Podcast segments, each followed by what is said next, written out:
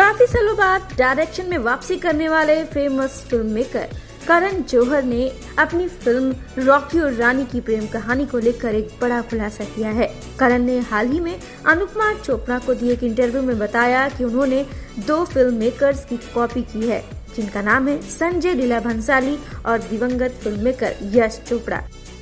Rocky और रानी की प्रेम कहानी का सेट भंसाली के फ़िल्मों के सुंदर एस्थेटिक से काफ़ी प्रभावित था।